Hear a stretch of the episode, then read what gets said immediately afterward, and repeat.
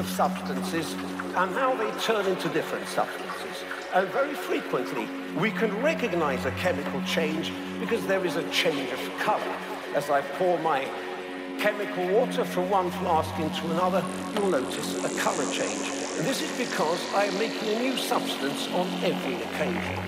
Chemistry plays an important, a hugely important role in our everyday lives. Masses of substances and materials everyday basis. Oh, there is this